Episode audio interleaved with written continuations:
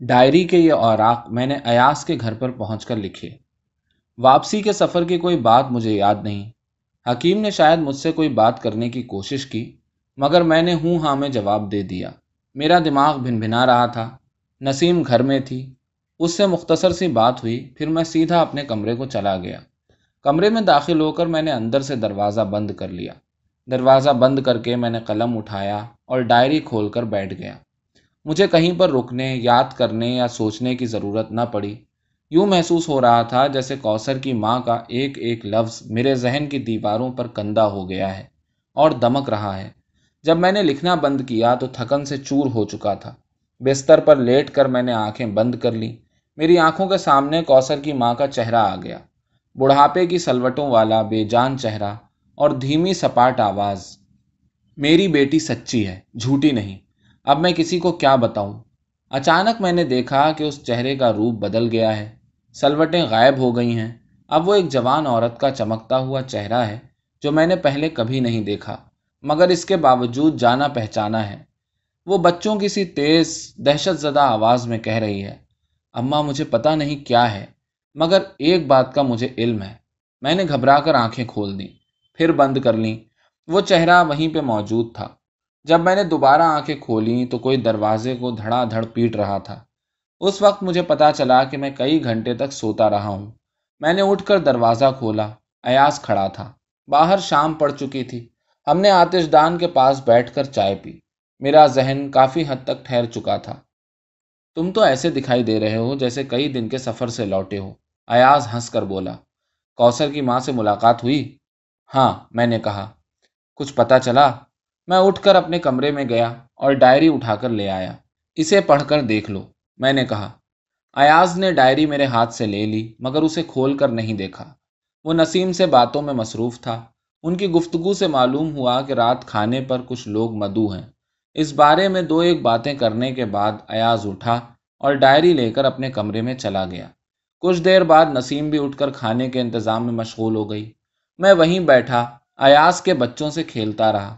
آگ بجھنے لگی تو میں نے چند خشک لکڑیاں اٹھا کر آتش دان میں ڈال دیں۔ چند منٹ تک دھواں دینے کے بعد وہ بھبک کر جل اٹھی۔ دن بھر آسمان پر بادل اکٹھے ہوتے رہے تھے۔ اب باہر بارش شروع ہو چکی تھی۔ ایاز دیر تک اپنے کمرے میں بند بیٹھا رہا۔ گھر بھر میں ماحول اب کم و بیش ساکن تھا۔ جیسے مہمانوں کی آمد سے قبل اکثر ہوتا ہے۔ کھانے کے کمرے اور باورچی خانے سے نسیم کے چلنے پھرنے اور کوئی کوئی بات کرنے کی آواز آ رہی تھی۔ بچے خاموشی سے اس کے آس پاس کہیں اپنے آپ میں مشغول تھے۔ ایاز اپنے کمرے سے باہر نہیں آیا تھا۔ اس وقت آتش دان کے پاس اکیلے بیٹھے بیٹھے مجھے ایک عجیب بات کا خیال آیا۔ میں نے محسوس کیا کہ اب میں کبھی کوئی کہانی نہیں لکھوں گا۔ اس خیال نے مجھے پریشان کر دیا۔ پھر اس پریشانی کو دور کرنے کے لیے میں آنے والے مہمانوں کے بارے میں سوچنے لگا۔ میں نے کبھی ایاز کے گھر پر ہونے والی دعوتوں کا شوق سے انتظار نہ کیا تھا۔ مگر اس بھاری دن سے گزرنے کے بعد مہمانوں کی آمد کا خیال بے حد خوشکن معلوم ہو رہا تھا۔ میں گویا بے صبری سے ان کا انتظار کرنے لگا۔ اس دن کے واقعات نے میرے خیالات کو خرد برد کر دیا تھا۔ کوئی ایک گھنٹے کے بعد ایاز اپنے کمرے سے باہر آیا۔ اس نے چپکے سے لا کر ڈائری میرے ہاتھ میں پکڑا دی اور خود آتش دان کے سامنے ٹانگیں پھیلا کر ہاتھ بغلوں میں دے کر کھڑا ہو گیا۔ وہاں پر وہ دیر تک کھڑا آگ کے شولوں میں دیکھتا رہا۔ نسیم ایک بار کمرے میں داخل ہوئی اور بولی، کپڑے تبدیل نہیں کرو گے؟ جا رہا ہوں، ایاز نے جواب دیا۔ مگر مجھ سے اس نے کوئی بات نہ کی۔ صرف ایک آدھ مرتبہ گہری نظروں سے مجھے دیکھا، جیسے کچھ کہنا چاہتا ہو، مگر کہہ نہ پا رہا ہو۔ پھر اچانک وہ پلٹ کر لباس تبدیل کرنے چلا گیا۔ میں اسے کمرے سے جاتے ہوئے دیکھتا رہا۔ اس کی چال میں، اس کے کندھوں کے خم میں، اس کے بدن کی ڈھال میں ایک ایسی کیفیت تھی جیسے کوئی بیش قیمت شے ہاتھ سے نکل گئی ہو۔ یا جیسے کسی خیال کا زور بالآخر ٹوٹ گیا ہو، وہ سر جھکا کر چل رہا تھا۔ رات کا کھانا پر لطف رہا۔ میں نے ایاز کے گھر پر اس سے کہیں بڑی بڑی محفلوں اور شاندار ضیافتوں میں شرکت کی ہے، مگر اس محفل کا رنگ میرے اندر اس طرح محفوظ ہے جیسے وقت نے اسے چھو کر نہ دیکھا ہو۔ مجھے محسوس ہوتا ہے کہ اس شام کو میرا دماغ ایک نچڑے ہوئے شہد کے چھتے کی مانند تھا، جس کے ہزاروں چھوٹے چھوٹے خانے منہ کھولے دنیا کے نئے رس کو اپنے آپ میں سمونے کے لیے تیار بیٹھے تھے۔ کھانے کی میز پر پانچ مہمان تھے۔ میں ان سب سے پہلے سے متعارف تھا۔ دو وکیل تھے، خلیق اور مبشر۔ خلیق ایاز کا ہم عمر اور اس کے ساتھ کا پڑھا ہوا تھا۔ مبشر ایک جوان بیرسٹر تھا۔ تیسرا مہمان فیاض تھا۔ فیاض ایک انگریزی اخبار کا ایڈیٹر تھا۔ اس کا ایک مقدمہ کسی زمانے میں ایاز نے لڑا تھا۔ اور بعد میں فیاض نے ہی ایاز سے انگریزی میں مضمون لکھوا کر اپنے اخبار میں چھاپنے شروع کیے تھے۔ اس وقت ایاز ایک دوسرے اخبار میں کام کرتا تھا۔ آخری دو مہمان اظہر اور اس کی بیوی تھے، جو گھر کے ہی افراد تھے۔ سب سے پہلے اظہر اور اس کی بیوی آئے تھے۔ میں نے اٹھ کر دروازہ کھولا۔ چند منٹ میرے پاس رکنے کے بعد وہ دونوں گھر کے اندر چلے گئے، جہاں اظہر کی بیوی کلسم نسیم کے کمرے میں جا کر اس سے باتیں کرنے لگی۔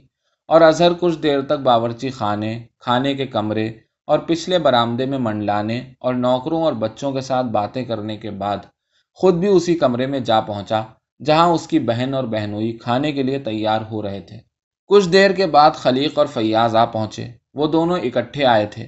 ہم تینوں آگ کے سامنے کھڑے ہاتھ سینکتے ہوئے ایک دوسرے کا حال چال پوچھ رہے تھے کہ اندر سے ایاز اور اظہر برآمد ہوئے۔ چند منٹ تک ہم سب وہاں کھڑے ملتے ملاتے رہے۔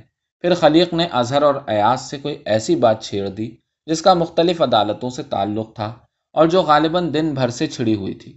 فیاض میری طرف متوجہ ہو گیا۔ وہ مجھ سے میری ایک کہانی کے بارے میں پوچھنے لگا جو اس کی رائے میں سیاسی مطلب رکھتی تھی اور پہلی بار ایک نیم گرم مقبول عام پرچے میں شائع ہوئی تھی۔ مجھے یہ جان کر ذرا سی حیرت ہوئی کہ اس قسم کا پرچہ اس کی نظر سے گزرا کرتا تھا۔ میں فیاض کے بارے میں کوئی اونچی رائے نہ رکھتا تھا۔ پھر بھی وہ ایک بڑے انگریزی اخبار کا مدیر تھا اور میں کسی حد تک اس مقولے کا قائل ہوں کہ ایک آدمی اگر کسی حیثیت کو پہنچ جائے تو اس کے اندر کم و بیش اس حیثیت کے برابر اہلیت پیدا ہو جاتی ہے۔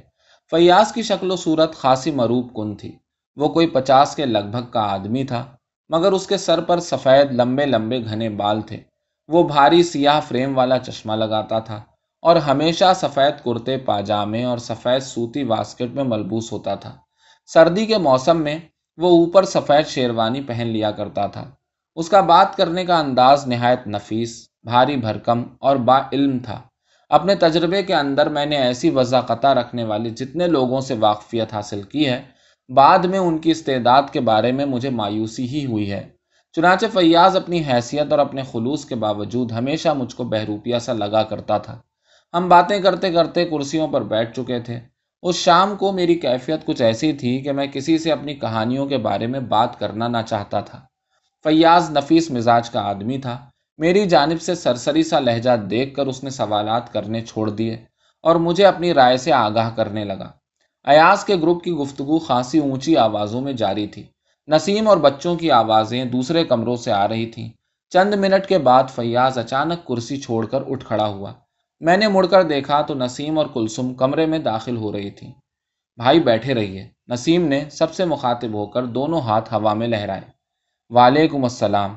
آپ تو آج کل نظر ہی نہیں آتے بھائی۔ وہ اظہر کے ساتھ والی کرسی پر بیٹھتے ہوئے دور سے فیاض کو مخاطب کر کے بولی، کہاں غائب رہتے ہیں؟ غائب کہاں رہتا ہوں حضور؟ فیاض بولا۔ اپنے دفتر میں بیٹھا مکھیاں مارا کرتا ہوں اور آپ کے دعوت نامے کا انتظار کرتا رہتا ہوں۔ اچھا نسیم ہلکے سے طنز کے ساتھ بولی، سنا تھا آپ آج کل بہت مصروف رہتے ہیں۔ جناب، ہمیں کون پوچھتا ہے؟ فیاض بولا، اور بات کرتا ہوا جلدی سے بڑھ کر نسیم کے پاس کرسی پہ جا بیٹھا۔ میں اکیلا ایک طرف بیٹھا رہ گیا۔ کچھ دیر کے بعد میں اٹھ کر کھڑکی کے پاس گیا اور پردہ اٹھا کر شیشے سے باہر جھانکنے لگا۔ بارش زوروں پہ ہو رہی تھی۔ میرے عقب پر کمرہ آوازوں سے گونج رہا تھا، مگر میرے دل میں ابھی تک ہو کا عالم تھا۔ میں نے پردہ گرا دیا اور واپس چلا آیا۔ اب ہم ساتوں ایک نصف دائرے میں کرسیوں پر بیٹھے تھے۔ فیاض ابھی تک نسیم کو باتوں میں لگائے ہوئے تھا۔ میری دائیں جانب کلسم بیٹھی تھی۔ ہم کئی سال سے گو ایک دوسرے کو جانتے تھے، مگر اتفاق ایسا ہوا تھا کہ ہماری آپس کی رغبت کبھی بڑھ نہ سکی تھی۔ اس وقت وہ خاموش بیٹھی تھی۔ میں نے رسمی طور پہ اس سے ایک آدھ بات کی۔ جب گفتگو میں ایک وقفہ آیا تو نسیم نے ایاز سے کہا، مبشر صاحب ابھی نہیں آئے۔ ہاں ایاز گھڑی پر نظر ڈال کر بولا، مبشر ابھی تک غائب ہے۔ مبشر بہت مصروف آدمی ہے بھائی، خلیق خاص اپنائیت کے انداز میں بولا۔ میں نے ساتھ لے کر آنے کی پیشکش کی تھی، مگر اس نے رد کر دی۔ اصل میں اسے لا کالج میں کسی یونین کے جلسے میں جانا تھا۔ پانچ دس منٹ اور انتظار کر لیتے ہیں، ایاز ہولے سے بولا۔ نسیم نے سر ہلا کر اس سے اتفاق کیا۔ موسم خراب ہے، فیاض بولا۔ شاید نہ ہی پہنچ سکے۔ وہ بڑا باضابطہ آدمی ہے یار، خلیق نے کہا، ضرور آئے گا، ورنہ فون تو ہر حال میں کر دے گا۔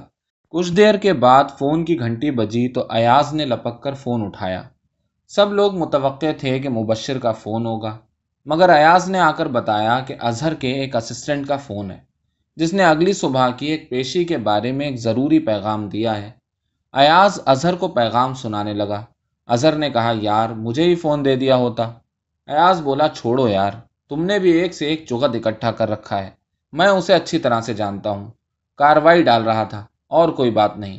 خلیق شرارت سے بولا، دیکھ بھائی اظہر، میں نے تو پہلے ہی تم سے کہہ دیا ہے، اپنے بھائی کا خیال رکھ۔ تیری پریکٹس کو ثبوتاز کرنے کے پیچھے پڑا ہے۔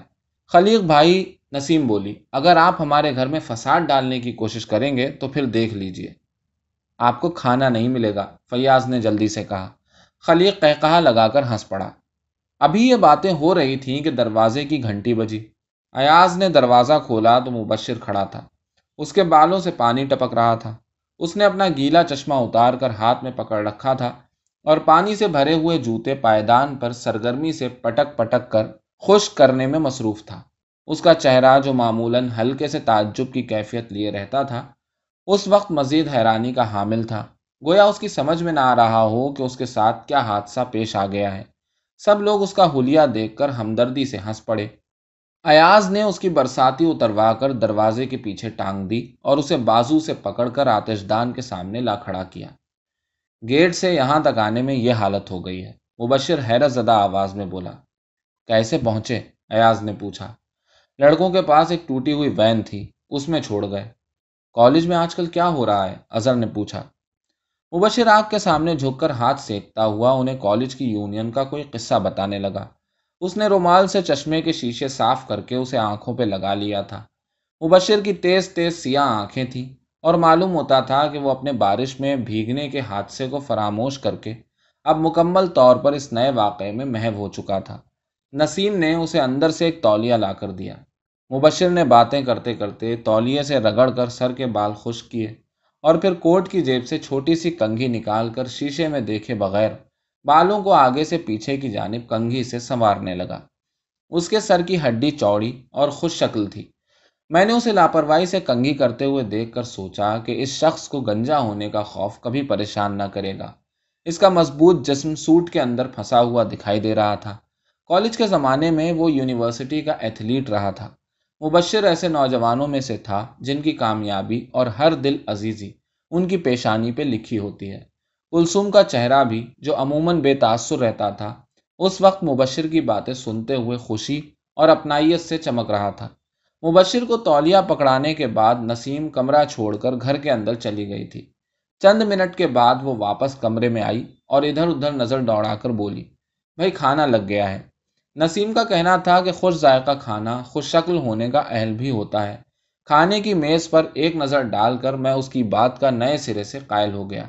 پلاؤ کے اوپر بادامی رنگ کے باریک تلے ہوئے پیاز زعفران کی شکل بکھرے ہوئے تھے۔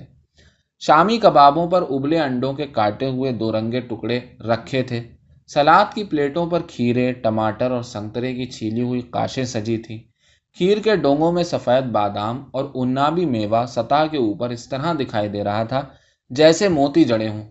خلیق اور اظہر ہاتھ ملتے ہوئے کھانے کی اور اس سے زیادہ نسیم کی تعریف کر رہے تھے۔ فیاض نے میز کے اوپر جھک کر ایک لمبی سانس کھینچی، پھر سانس روکے روکے سیدھا ہو کر دونوں ہاتھ پھیلا دیے۔ آنکھیں میچ کر چہرہ آسمان کی جانب اٹھا دیا اور اس طرح کا اظہار کیا جیسے بہشت میں پہنچ گیا ہو۔ صرف مبشر میرے پاس کھڑا، سنجیدگی اور تعجب سے کھانے کو دیکھ رہا تھا۔ گویا فیصلہ نہ کر پا رہا ہو کہ بیٹھ کر اسے کھانا شروع کر دے یا کوئی دوسرا قدم اٹھائے۔ بھائی بیٹھ جائیے، آخر نسیم نے کہا۔ کھانا شروع کیجیے، بہت باتیں ہو چکی کرسیاں آگے پیچھے کھینچی گئیں اور سب میز کے گرد بیٹھ گئے۔ کھانا برتا جانے لگا۔ لیجیے، آپ لیجیے، بھائی لیجیے نا، شروع کیجیے۔ بھائی تمہیں ضرورت نہیں تو ادھر دے دو۔ کیوں بھوکا مرواتے ہو یار؟ میری قوت شامہ تو مجھے پاگل کر رہی ہے۔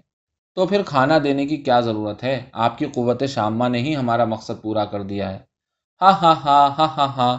مختلف قسم کی باتوں کے شور کے درمیان کھانا شروع ہوا۔ چاولوں کی پلیٹوں سے گرم گرم خوشبودار بھاپ اٹھ رہی تھی۔ چند منٹ کے بعد باتیں کم ہو گئیں اور چمچوں اور پلیٹوں کا شور بڑھ گیا۔ صرف بیچ بیچ میں واہ واہ، بھائی مزہ آ گیا اور سبحان اللہ کی آوازیں آتی رہیں۔ مبشر میرے ساتھ والی کرسی پر بیٹھا تھا۔ اس کی پلیٹ بھری تھی اور وہ سرگرمی سے کھانے کے لقمے لے رہا تھا۔ اسے کھاتے ہوئے دیکھ کر احساس ہوتا تھا کہ اسے کھانے کی لذت سے کوئی سروکار نہیں تھا، بلکہ وہ محض بھوک مٹانے کی خاطر کھایا کرتا تھا۔ فطری طور پر مبشر ایک شرمیلا آدمی تھا اور رسمی باتیں کرنے میں ہوشیار نہیں تھا۔ ہم خاموشی سے بیٹھے کھاتے رہے۔ کھانے کی آدھی پلیٹ ختم کر کے اچانک وہ مجھ سے بولا، آپ نے نیا آرڈیننس پڑھا ہے؟ میں نے لا علمی کا اظہار کیا تو وہ مجھے بتانے لگا کہ یہ آرڈیننس شہری آزادی کے لیے کس قدر دور رس نتائج کا حامل ہو سکتا ہے۔ کھانے کی پہلی کھیپ ختم اور دوسری شروع ہو چکی تھی۔ میز کے گرد گفتگو دوبارہ ابھرنے لگی تھی۔ میز کے دوسرے سرے پر جہاں ایاز، خلیق اور فیاض بیٹھے تھے، ایاز کے مستقبل کے بارے میں خیال آرائی ہو رہی تھی۔ فیاض نے ایاز کو سرکاری عہدے کی پیشکش، جو حال ہی میں دوبارہ موصول ہوئی تھی قبول کر لینے پر اکسانا شروع کر دیا تھا۔ دوستوں کا یہ حلقہ گو بے تکلف اور قریبی تھا، پھر بھی ایک ایسا موضوع تھا جس پر دو ٹوک بات کرنے سے اعتراض کیا جاتا تھا۔ معلوم ہوتا تھا کہ ماحول کی خوش دلی اور کھانے کی عمدگی فیاض کے جذبات پر غالب آ گئی تھی اور اس نے اپنے خیالات کا کھلا اظہار شروع کر دیا تھا۔ میرے کان میں اس بات کی آواز پڑی تو میں نے دل میں کھٹکا محسوس کیا۔ مبشر اپنی پلیٹ پر جھکا، دو انگلیوں سے چاول کے دانے چن چن کر منہ میں ڈال رہا تھا۔ اس کے چہرے کا رنگ سرخ ہو رہا تھا۔ دفتن اس نے چاول چننا چھوڑ کر چمچا اٹھا لیا۔ پھر چمچے کو کھانے کے لیے استعمال کرنے کے بجائے ہوا میں لہرا کر بولا، کیوں؟ اس کے سوال کو سب نے سنا، مگر فیاض کو جو اپنی بات کے جوش میں تھا، اس کی جانب متوجہ ہونے میں چند سیکنڈ لگے۔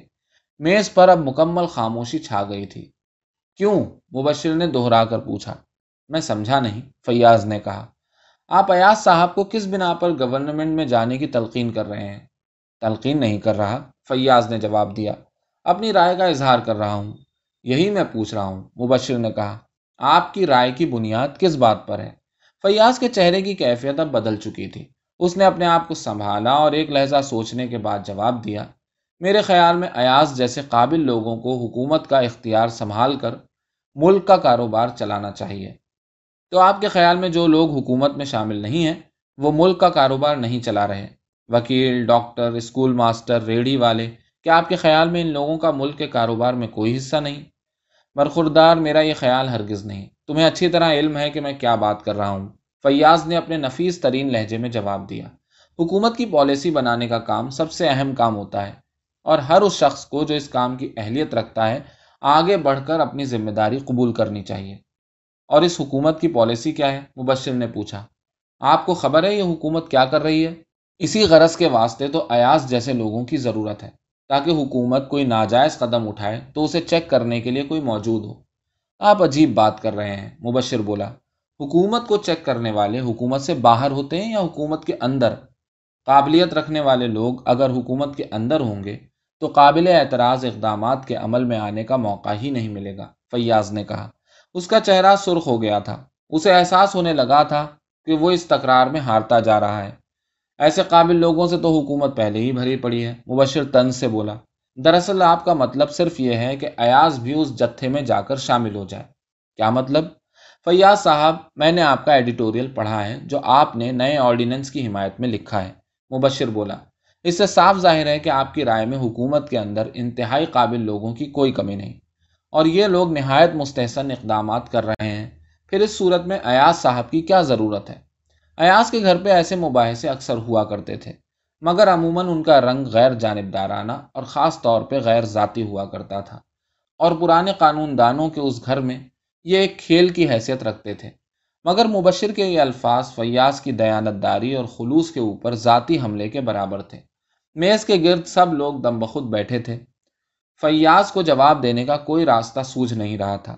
ایاز جو ایسے موقعوں پر عموماً مبشر کی حمایت کیا کرتا تھا، اب اپنی کرسی سے ٹیک لگائے، ایک ہاتھ میں چمچا لیے، اسے ہلاتا ہوا خاموش بیٹھا تھا۔ میں نے دیکھا کہ اس کی آنکھوں میں ایک خاص قسم کی چمک تھی، جیسے وہ اس بحث کو ختم کرنا چاہتا ہو، مگر ساتھ ہی اس کی ناگواری کا لطف بھی لے رہا ہو۔ اس لیے بہرحال اس قصے کو رفع دفع کرنے کے لیے کوئی قدم نہ اٹھایا۔ مبشر اسی طرح چمچا ہاتھ میں اٹھائے، تعجب سے باری باری ہر ایک کا منہ تک رہا تھا۔ اس وقت اندر کے ایک کمرے سے گویا خدائی امداد کے طور پر ایک بچے کے رونے کی آواز سنائی دی۔ چند لمحوں کا جھکڑ آنن فانن میں ٹوٹ گیا۔ سب لوگ ایک ساتھ حرکت میں آ گئے۔ نسیم اچھل کر اٹھی اور اندر بھاگ گئی۔ کلسم نے کھیر کا ڈونگا اٹھایا اور ہنس کر بولی، بھائی باتوں کے جوش میں میٹھا نہ بھول جائیے۔ خلیق ڈونگا اس کے ہاتھ سے پکڑ کر اپنی جگہ پر کھڑا ہو گیا اور تقریر کرنے کے انداز میں بولا بھائیوں اور بہنوں، ہم تو کھیر کھانے آئے ہیں، کھیر کھا کے چلے جائیں گے۔ جب وہ کرسی پر بیٹھ رہا تھا، جب وہ کرسی پر بیٹھ رہا تھا، تو اس کو احساس ہوا کہ اس کی بات موقع کے مطابق نہ تھی اور اسے شاید فیاض کی مزید تزہیق کا پہلو نکلتا تھا۔ چنانچہ اس نے جلدی میں ایک اور بھونڈا سا مذاق اپنے اوپر کیا اور خود ہی قہقہ لگا کر ہنس پڑا۔ ایاز اور اظہر بھی ہنسی میں شامل ہو گئے۔ پھر اظہر نے کوئی بات چھیڑ دی۔ نسیم روتے ہوئے بچے کو اٹھائے واپس آئی۔ تو سب بچے کی جانب متوجہ ہو گئے۔ بچے کی آیا نسیم کے عقب میں چلتی ہوئی آئی، مگر کھانے کے کمرے کے دروازے پر ہی رک گئی۔ بچہ سوتے میں ڈر گیا تھا۔ اظہر اس کے سامنے ناچ ناچ کر اسے چپ کرانے کی کوشش کرنے لگا۔ پھر سب نے باری باری بچے کو دھیان لگانے کی اپنی سی کوشش کی، حتیٰ کہ فیاض بھی اپنی جگہ پر کھڑا ہو گیا اور دونوں ہاتھ کانوں پر رکھ کر انہیں پروں کی طرح ہلا ہلا کر مرغ کی بانگ دینے لگا۔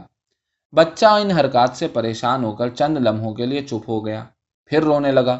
چند منٹ کے اندر کھانے کے کمرے میں خوش دلی اور امن کی فضا بحال ہو گئی۔ ایاس کے چھوٹے بیٹے کا میرے ساتھ بہت لگاؤ تھا۔ کچھ دیر کے بعد جب اس نے رونا بند کیا تو اس کی ماں نے اسے سلانے کی کوشش کی، مگر اتنے لوگوں کو دیکھ کر بچے کی نیند اڑ چکی تھی۔ میں نے اٹھ کر ہاتھ آگے بڑھائے۔ بچہ میرے پاس آ گیا۔ میں اسے لے کر کرسی پر بیٹھ گیا۔ اور کھیر میں سے میوے چن چن کر اسے کھلانے لگا۔ میز پر اب سیبوں اور سنگتروں کی رکابیاں آ گئی تھیں۔ فیاض اور مبشر نے آہستہ آہستہ اب کھل کر بات کرنی شروع کر دی تھی۔ فیاض نے پچھلی بات کے سلسلے میں ایک آدھ مذاق بھی کیا، جس کا مبشر نے خوش دلی سے جواب دیا۔ ابھی سب میز پر ہی بیٹھے تھے کہ اظہر نے روانگی کا اعلان کر دیا۔ چاروں طرف سے رسمی مایوسیوں کا اظہار کیا گیا۔ گھر کا آدمی ہونے کے یہ مزے ہیں۔ کھایا اور اٹھ کے چل دیے، خلیق بولا ہم ایسا کرنے کی ضرورت کریں تو بولیں، ابھی کیا ہوٹل سمجھ رکھا ہے؟ اظہر ہنسنے لگا۔ نسیم خلیق کی جانب انگلی ہلا کر بولی، آپ اپنی باتوں سے باز نہیں آتے نا خلیق بھائی؟ خلیق نے بننے کے انداز میں سینے پر دونوں ہاتھ جوڑ کر سر جھکا دیا۔ چند منٹ کے بعد اظہر اور کلسم اٹھ کھڑے ہوئے۔ ان کے ساتھ ساتھ باقی سب لوگ بھی رومالوں سے ہاتھ پہنچتے اور تیلیوں سے دانت صاف کرتے ہوئے اٹھ بیٹھے۔ میں نے اپنی کرسی چھوڑ کر اٹھنے کی کوشش کی۔ تو بچہ منہ بسورتا ہوا میز پر پڑے چھری کانٹوں کی جانب جن سے وہ کھیل رہا تھا، لپک پڑا۔ میں دوبارہ کرسی پر بیٹھ گیا۔ اظہر اور کلسوم نے جاتے جاتے بچے کو پیار کیا۔ میں نے وہیں بیٹھے بیٹھے انہیں الوداع کہہ دیا۔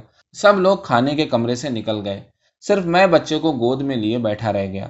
باہر والے کمرے سے شب بخیر کی آوازیں آ رہی تھیں۔ اظہر اور کلسوم رخصت ہو رہے تھے۔ پھر دروازہ بند ہو گیا۔ باہر کار چلنے کی آواز آئی۔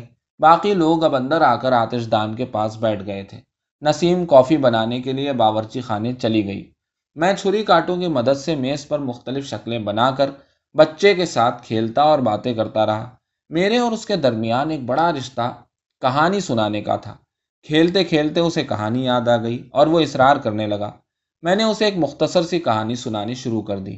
دوسرے کمرے سے ہنسنے کی آوازیں آ رہی تھیں۔ نسیم جب کافی لے کر گزری تو بولی چلیے بھائی، یہ بچہ تو رات بھر آپ کو یہیں بٹھائے رکھے گا۔ میں اٹھ کر نسیم کے ہمراہ دوسرے کمرے میں چلا آیا۔ آگ بجھ رہی تھی۔ ایاز نے اندر سے خشک لکڑیاں لا کر آگ پر رکھ دی۔ چند منٹ میں لکڑیاں شولے دینے لگی۔ بچہ ابھی تک میرے ساتھ چپکا بیٹھا تھا۔ میں ایک ہاتھ سے اسے سنبھالے، دوسرے ہاتھ سے کافی پی رہا تھا۔ خلیق، مبشر اور ایاز اپنے کسی جاننے والے وکیل کا ذکر کر رہے تھے، جس نے پریکٹس شروع کر رکھی تھی اور عدالتوں کی نظروں میں گرتا جا رہا تھا۔ میں نے کافی کی پیالی خالی کر کے میز پہ رکھی تو میری نظر نسیم پر پڑی، جو میری ڈائری میز سے اٹھا کر ہاتھ میں لیے بے خیالی سے اس کے ورق الٹ رہی تھی اور ساتھ ساتھ فیاض سے باتیں کرتی جا رہی تھی۔ کچھ دیر کے بعد بچے کو نیند آنے لگی۔ اسے اونگتے دیکھ کر نسیم اٹھ کھڑی ہوئی۔ بھائی، میں تو اب چلی۔ وہ بچے کو میری گود سے لیتے ہوئے بولی۔ فیاض، خلیق اور مبشر اپنی جگہوں سے اٹھنے لگے تو وہ جلدی سے بولی۔ بیٹھیے بھائی، آپ بیٹھیے۔ ایاز تو رات کو بارہ بجے سے پہلے نہیں سوتے۔ مجھے نیند آ جاتی ہے۔ خدا حافظ۔ بھابھی بہت بہت شکریہ کھانے کا۔ فیاض نے کہا، بھائی نسیم، اگلی بار کب آئیں؟ خلیق بولا، دن بتا دو، ابھی سے تیاری شروع کر دیں۔ بھوکا رہنے کی؟ فیاض نے پوچھا۔ جب آپ کا دل چاہے تشریف لائیں خلیق بھائی، آپ کا اپنا گھر ہے۔ نسیم نے کہا، خدا حافظ۔ خدا حافظ، مبشر تیزی سے بولا۔ خدا حافظ۔ نسیم نے پیار سے اس کی طرف دیکھتے ہوئے جواب دیا۔ نسیم کے جانے کے بعد چند منٹ تک گفتگو میں وقفہ آ گیا۔ پھر خلیق اور ایاز نے اپنی بات وہاں سے شروع کر دی، جہاں پہ چھوڑی تھی۔ مبشر ان کی گفتگو سے نکل گیا تھا۔ وہ اب کرسی پہ خاموش بیٹھا، حیرت سے آگ کے شولوں کو دیکھ رہا تھا۔ فیاض نے فراغت کے ساتھ اپنے پائپ کو صاف کیا، پھر اس میں تمباکو بھر کر سلگا لیا۔ کمرے میں فیاض کے پائپ اور خلیق کے سگریٹوں کا دھواں بھر گیا تھا۔ میں اٹھ کر کھڑکی کے پاس گیا اور اس کا ایک پٹ کھول کر باہر دیکھنے لگا۔ باہر سے گیلی گیلی خنک ہوا کا ایک جھونکا میرے چہرے سے آ کر ٹکرایا۔ میں نے کھڑکی میں کھڑے کھڑے متعدد لمبے لمبے سانس لیے۔ کمرے میں اب خلیق، ایاز اور فیاض کی دھیمی، شکم سیر آوازوں کی گنگناہٹ تھی۔ باہر بارش ایک بار رک کر دوبارہ شروع ہو رہی تھی۔ گھاس پر اور باغ کے درختوں پر اور سڑک سے گزرتی ہوئی سواریوں پر اور دور دور تک گھروں پر بارش کی روشنیاں جھلملا رہی تھیں۔ بارش ابھی ہو رہی ہے، ایاز نے پوچھا۔ ہاں میں نے جواب دیا۔ سرد ہوا نے میرے بدن میں ہلکی سی کپ کپی پیدا کر دی تھی۔ میں کھڑکی بند کر کے لوٹ آیا۔ ایاز، خلیق اور فیاض نے اب ملک کے عام حالات کے بارے میں باتیں شروع کر دی تھی۔ مگر ان کی گفتگو زیادہ تر ذاتیات تک محدود تھی۔ کون کیا بن گیا ہے؟ کون کیا بن رہا ہے؟ اور کون کس چکر میں ہے؟ موضوع دلچسپ تھا۔ آہستہ آہستہ میں بھی اس میں شامل ہو گیا۔ مبشر اسی طرح سکتے کے عالم میں بیٹھا تھا۔ بعد میں اس نے دو ایک باتیں کی مگر بیشتر وقت وہ قناعت سے خاموش بیٹھا رہا۔ رات کے کھانے اور دوستوں کی مجلس نے میرے دل کی حالت سنوار دی تھی۔ ہم سب کے چہروں پہ گہرے اطمینان اور خوشی کی کیفیت تھی اور ہماری گفتگو دھیمی، سپاٹ اور بے مقصد تھی۔ اس خوشکن ماحول میں وقت کا پتہ نہ چلا۔ ایک گھنٹہ گزر گیا۔ آخر خلیق نے اپنے آخری عمل کے طور پر مہندی لگے بالوں میں انگلیاں دوڑائیں اور فیاض سے بولا، کیا خیال ہے بھائی؟ رات یہیں بسر کرنے کا ارادہ ہے؟ فیاض، مبشر اور خلیق اٹھ کھڑے ہوئے۔ ان کے بعد میں اٹھا۔ آخر میں ایاز اٹھ کر کھڑا ہو گیا۔ خلیق نے اوور کوٹ اور مبشر نے برساتی کا کوٹ پہن کر بٹن بند کر لیے۔ اچھا بھائی، خلیق نے ہاتھ ایاز کی طرف بڑھایا۔ خدا حافظ۔ ایاز نے اس سے ہاتھ ملایا، پھر اس نے فیاض اور مبشر سے ہاتھ ملایا۔ پھر میں نے ان تینوں سے ہاتھ ملائے۔ ایاز نے دروازہ کھولا۔ باہر بارش رک رک کر ہو رہی تھی۔ ہوا زوروں پہ تھی۔ ہوا کی خنکی کو محسوس کر کے ایاز نے ایک جھرجھری لی۔ خلیق کی موٹر برآمدے کے آگے کھڑی تھی۔ وہ دروازہ کھول کر جلدی سے موٹر میں داخل ہو گیا۔ فیاض اس کے ساتھ آگے اور مبشر پیچھے کی سیٹ پر جا بیٹھا۔ کھٹاک کھٹاک دروازے بند ہوئے۔ پھر گاڑی اسٹارٹ ہوئی۔ موٹر کے اندر ان تینوں نے اور برآمدے میں میں نے اور ایاز نے ہاتھ ہلا کر الوداع کہا۔ موٹر گیلی مٹی اور پانی کے چھیٹے اڑاتی ہوئی گیٹ سے باہر نکل گئی۔ ایاز سڑک کو دیکھتا رہا۔ بارش رکنے لگی تھی، مگر آخری دموں کی باریک پھوار ہوا کے تھپیڑوں کے ساتھ آدھے برآمدے تک آ رہی تھی۔ ایاز ہاتھ پتلون کی جیبوں میں دیے، برآمدے کی دیوار کے ساتھ لگ کر کھڑا تھا۔ مجھے سردی محسوس ہونے لگی۔ چلو یار، میں نے کہا، بھیگنے کی صلاح ہے؟ ایاز اسی طرح کھڑا رہا۔ موٹر کی اقبی روشنیاں موڑ کاٹ کر غائب ہو چکی تھیں۔ مگر ایاز کی نظریں اندھیرے پر لگی تھیں۔ اس نے چند گھنٹے اپنے پرانے اور عزیز دوستوں کی محفل میں گزارے تھے۔ اب آدھی رات کا وقت ہو گیا تھا اور ایک ایک کر کے سب اپنے گھروں کو روانہ ہو چکے تھے۔ رات سنسان پڑی تھی۔ ایک لمحے کے لیے میں نے محسوس کیا، گویا میں کسی اجنبی کو دیکھ رہا ہوں۔ ایاز کی ٹائی کی گانٹ اس کے سینے پر لٹک رہی تھی۔ اس کے بال آدھے سے زیادہ سفید ہو چکے تھے اور اس کا چہرہ جوانی اور بڑھاپے کے طویل سنگم پر اٹکا کھڑا تھا۔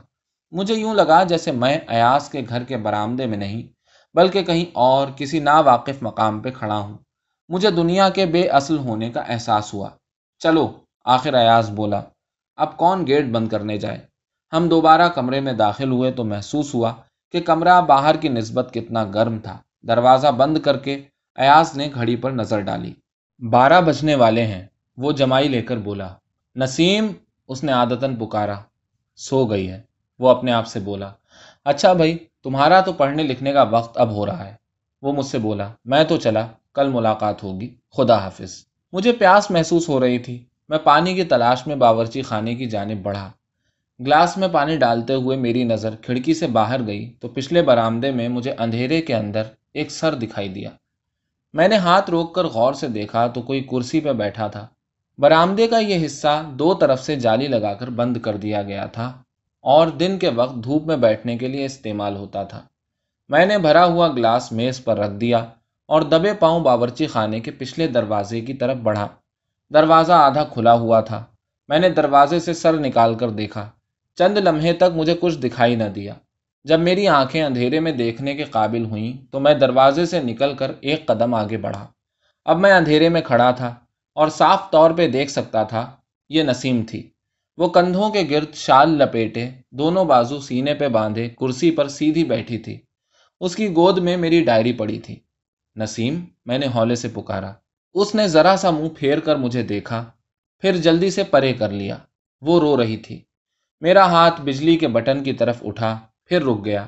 میری نظریں بے خیالی میں ادھر ادھر بھٹکنے لگیں۔ آسمان پہ بادل پتلے ہو گئے تھے اور عقب سے چاند کی روشنی ان کے اندر پھیلنے لگی تھی۔ بارش بند ہو چکی تھی، مگر ہوا تندی سے چل رہی تھی۔ رات کے اندر درخت شائیں شائیں کر رہے تھے۔ فروری کا موسم اپنا رنگ دکھا رہا تھا۔ میں نے دوبارہ نسیم کو پکارنے کے لیے منہ کھولا، مگر خاموش رہا۔ وہ اسی طرح کرسی پہ سیدھے بدن بیٹھی تھی۔ اس کے جسم میں نہ حرکت تھی، نہ آواز، جیسے دنیا سے الگ تھلگ بیٹھی ہو۔ میں اسے وہیں چھوڑ کر الٹے پاؤں لوٹ آیا۔ کمرے میں واپس آ کر میں آتش دان کے پاس کرسی پر بیٹھ گیا۔ آگ بجھ چکی تھی۔ میں وہاں بیٹھا ایاس کا انتظار کرتا رہا۔ ابھی وہ نسیم کو پکارتا ہوا آئے گا۔ میں نے تصور کیا۔ نسیم باورچی خانے کی جانب سے نکلے گی۔ کہاں چلی گئی تھی؟ ایاس پوچھے گا۔ یہیں پر تھی۔ نسیم آہستہ سے مسکرا کر جواب دے گی۔ ذرا تازہ ہوا میں نکلی تھی۔ پھر وہ ایاس کے ہمراہ خواب گاہ کو لوٹ جائے گی۔ مگر ایاس کے آنے سے پہلے ہی میں اٹھ کر اپنے کمرے کو چلا آیا۔ اس بات کو بیس سال کا عرصہ گزر چکا ہے۔ ان بیس برسوں نے کیا کچھ نہیں دیکھ لیا۔ ایاز نے اس مقدمے میں ظفر کی جان بچا لی، مگر ظفر کو عمر قید ہو گئی۔ اس کے کچھ عرصے بعد ایاز نے سرکاری عہدہ قبول کر لیا۔ وہ ایڈوکیٹ جنرل بنا۔ دو سال کے بعد اس نے استعفیٰ دے دیا اور دوبارہ پریکٹس کرنے لگا۔ پھر کچھ دیر کے بعد اس نے ایک نئی سیاسی جماعت میں شمولیت اختیار کر لی۔ انتخابات میں وہ پارٹی کے ٹکٹ پر لاہور کے ایک حلقے سے بھاری اکثریت کے ساتھ کامیاب ہوا۔ جب اس کی پارٹی کی حکومت بنی تو اسے وزیر قانون کا عہدہ ملا۔ کچھ دیر کے لیے وہ قائم مقام وزیر تجارت بھی رہا۔ کیا زمانہ تھا؟ ہم سب ہوا کے گھوڑے پر سوار تھے۔ پھر یکایک وقت پلٹ گیا۔ اوپر کا نیچے اور نیچے کا اوپر ہو گیا۔ آج کل ایاز بدعنوانی کے الزام میں جیل کاٹ رہا ہے۔ اس نے بدعنوانی کی یا نہیں، یہ ایک الگ کہانی ہے۔ اختیار کی وسعت کے ساتھ ساتھ بدعنوانی کے نئے نئے عنوان مقرر ہوتے ہیں۔ مگر ایاز اپنی زندگی سے مطمئن نظر آتا ہے۔ اس نے اپنی قابلیت کو پوری طرح استعمال کیا اور اپنی اہلیت کی حد کو پہنچا۔ اس سے زیادہ آدمی کس بات کی امید کر سکتا ہے؟ میں مہینے میں ایک بار ایاز سے ملاقات کے لیے لاہور جاتا رہتا ہوں۔ اسے جیل میں بی کلاس ملی ہے۔ کل میں اس سے ملنے گیا تو اس کی طبیعت کچھ خراب تھی۔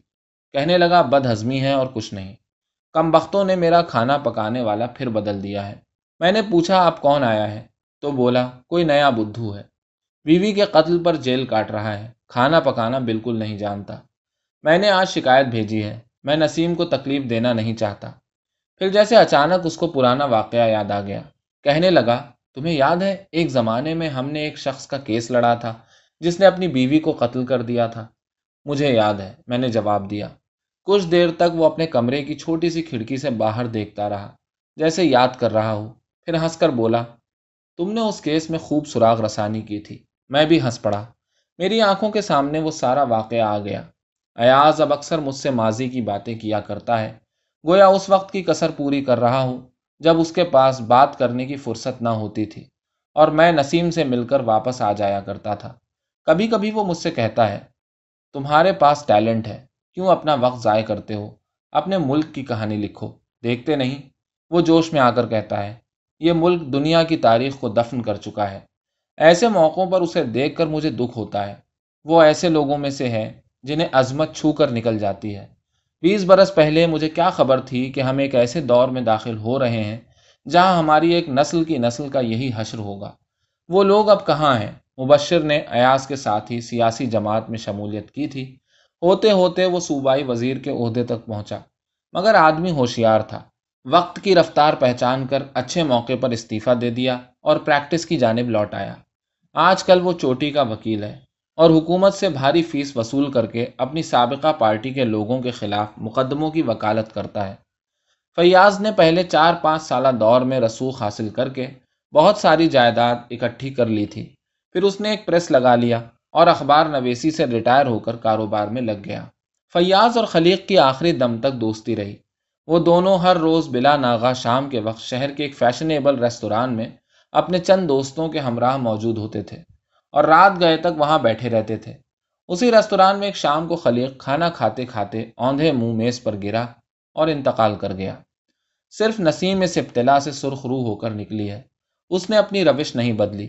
اچھے وقت میں اور برے میں وہ برابر ایاس کے پہلو میں ثابت قدمی سے کھڑی رہی ہے۔ اس کے والدین فوت ہو چکے ہیں۔ دونوں بیٹے امریکہ اور جرمنی میں تعلیم حاصل کر رہے ہیں۔ وہ ہفتے میں ایک بار ایاز سے ملاقات کے لیے جاتی ہے۔ میری ملاقات اکثر جیل میں ہی نسیم سے ہو جاتی ہے۔ پھر عموماً میں وہاں سے اس کے ساتھ گھر چلا آتا ہوں۔ گھر میں صرف ایک ملازم رہ گیا ہے، جو نسیم کا سارا کام سنبھالتا ہے۔ کوٹھی ویران پڑی ہے۔ اظہر اور اس کی بیوی کبھی کبھی نسیم سے ملنے کے لیے آتے رہتے ہیں۔ انہیں ایاز اور نسیم سے کچھ شکایتیں ہیں، جو اس وقت سے تعلق رکھتی ہیں جب ایاز اقتدار میں تھا۔ باقی وقت وہ گھر میں اکیلی رہتی ہے۔ بیٹوں کے خط پڑھتی ہے اور کئی کئی دن تک ان کے جواب لکھتی رہتی ہے۔ اس کے کمرے میں پرانے اخباروں اور رسالوں کے ڈھیر پڑے ہیں، جن میں ایاز کی اور اس کی تصویریں چھپی ہوئی ہیں۔ کبھی کبھار وقت گزاری کے لیے انہیں اٹھا کر پڑھتی ہے، مگر بیشتر وقت وہ اب اپنے کمرے میں کرسی پہ بیٹھی کھڑکی سے باہر دیکھتی رہتی ہے، جہاں باغ میں جگہ جگہ پہ گھاس اگائی ہے۔ شام کے وقت دیر تک اس کے کمرے میں بتی نہیں جلتی۔ اس کے چہرے کے نقوش ڈھہ گئے ہیں، مگر وہ لباس کے معاملے میں ابھی تک خاصی محتاط ہے۔ اس کی عمر بھر کی یہ ایک عادت ایسی ہے جو برابر چلی آ رہی ہے۔ اس کا ذوق شروع سے بہت عمدہ رہا ہے، اور جب بھی میں اس سے ملتا ہوں، صاف ستھرا اور نفیس لباس اس کے زیب تن ہوتا ہے۔ مگر میرے چہرے پر آنکھیں لگی ہیں۔ میں دیکھ سکتا ہوں، لباس کے اندر وہ ہڈیوں کی موٹ ہو چکی ہے۔ کئی بار مجھے خیال آتا ہے کہ اس عورت کو کس بات کا سلا مل رہا ہے۔ اس نے ایک باعزت اور باوقار زندگی بسر کی ہے۔ مجھے دکھ ہوتا ہے۔ جہاں تک میری زندگی کا تعلق ہے، خدا کا شکر ہے، بسر ہو رہی ہے۔ مگر بیس سال سے میں نے کوئی کہانی نہیں لکھی۔ البتہ ڈائری باقاعدگی سے لکھتا ہوں۔ ڈائری میں میں اپنے اوپر گزرے ہوئے واقعات قلم بند کرتا رہتا ہوں۔